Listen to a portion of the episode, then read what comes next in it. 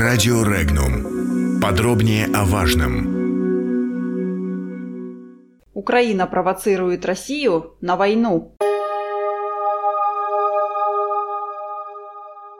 25 ноября три корабля военно-морских сил Украины попытались выйти из Одессы и пройти через Керченский пролив, вторгшись в территориальные воды России. Российским пограничникам пришлось задержать корабли-нарушители, экипажи которых совершали опасные маневры и игнорировали законные требования российских властей. Поскольку суда не отреагировали на законные требования пограничников, они были обстреляны и захвачены спецназом.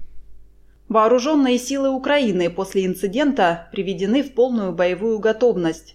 Совет национальной безопасности и обороны Украины предложил ввести в стране военное положение сроком на 60 суток. На случившееся уже последовала реакция Запада. В частности, министр иностранных дел Литвы Линас Линкевичус потребовал от России прекратить агрессию в отношении Украины. Всю ответственность за произошедший инцидент он возложил на Москву. Действия России в Азовском море требуют масштабного осуждения, считает сенатор США Роб Портман. По его мнению, Украина имеет право использовать этот международный водный путь. Блокирование его – это незаконные, враждебные действия россиян против Украины.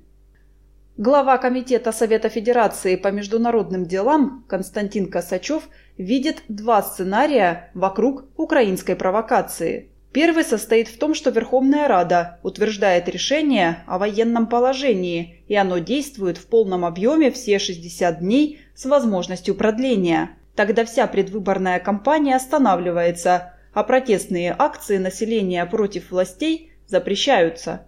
В таком случае предстоящие выборы, даже если они состоятся, с точки зрения демократии и законности – полный пшик.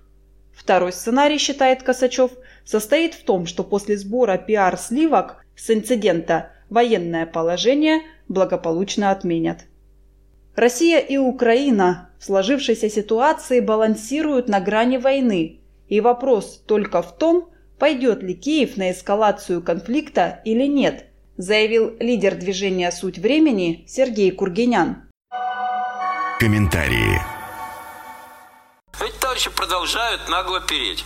Нарушитель границы перешел с автоматом границу, пешком, пешим ходом, и пошел туда, да? Э, пограничник предупредил. Второй раз предупредил, третий раз предупредил. Если это индийский пограничник, китайский, американский или любой другой, с какого-то момента он обязан открыть огонь на поражение, иначе границы не существует. А он после четвертого. И еще говорят, вы чего делаете? Да куда, да милые? А они прут. Значит, у нас есть две возможности. Как говорят, что не подавайте на провокацию. У нас есть две возможности. Либо признать, что эта провокация, так сказать, проходит, тогда будет следующее. Тогда они зайдут другим контингентом в другое место, не знаю куда, в Ростов там, или в Таганрог или куда-то еще, или ответить. Скорее всего, мы ответили. Это ответ является безальтернативным.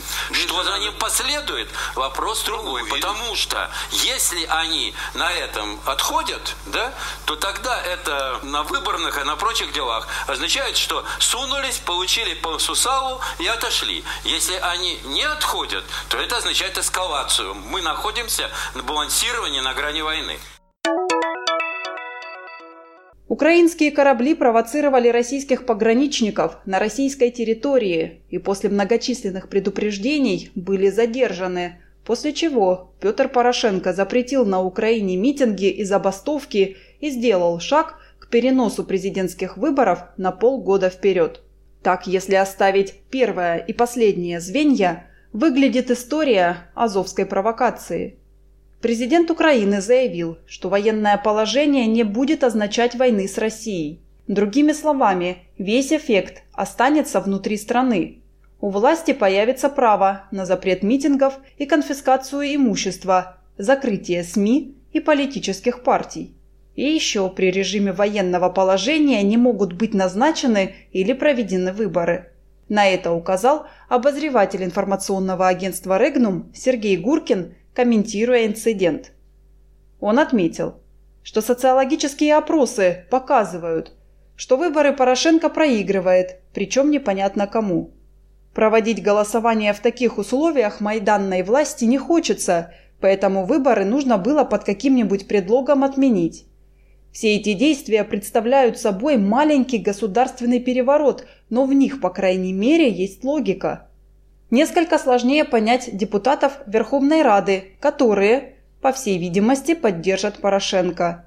По всей политической логике они должны делать прямо противоположное, то есть бежать, куда глаза глядят от власти с пятипроцентным рейтингом, чтобы не быть замазанными очередным переворотом и иметь шанс на будущее. Рано или поздно они именно так и сделают, но сейчас, похоже, соберут для Порошенко необходимое количество голосов за неизвестное количество денег.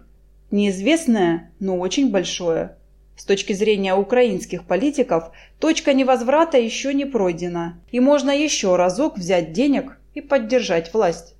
Сергей Гуркин отмечает, что введение военного положения на 60 дней представляет собой полумеру – по всей видимости, президентские выборы будут перенесены на полгода и пройдут одновременно с парламентскими.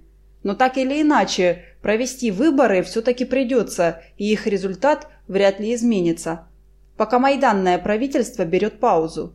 Ни в одной из своих модификаций Майдан ни разу не выигрывал выборы в нормальных условиях и ни разу не сумел переизбраться на второй срок. Ни в январе 2005 года, ни в мае 2014 года условия нормальными не были, а единственным президентом Украины, который находился у власти два срока, был Леонид Кучма, отметил Сергей Гуркин. Комментарии. Нынешняя версия Майдана пришла к власти и удерживала власть с помощью внешней и внутренней русофобии. Внешней, чтобы обеспечить себя политической крышей, внутренней, чтобы обеспечить себя боевиками. Однако западная поддержка проекта украинства не означает поддержки на выборах лично Порошенко, и тоже справедливо внутри страны.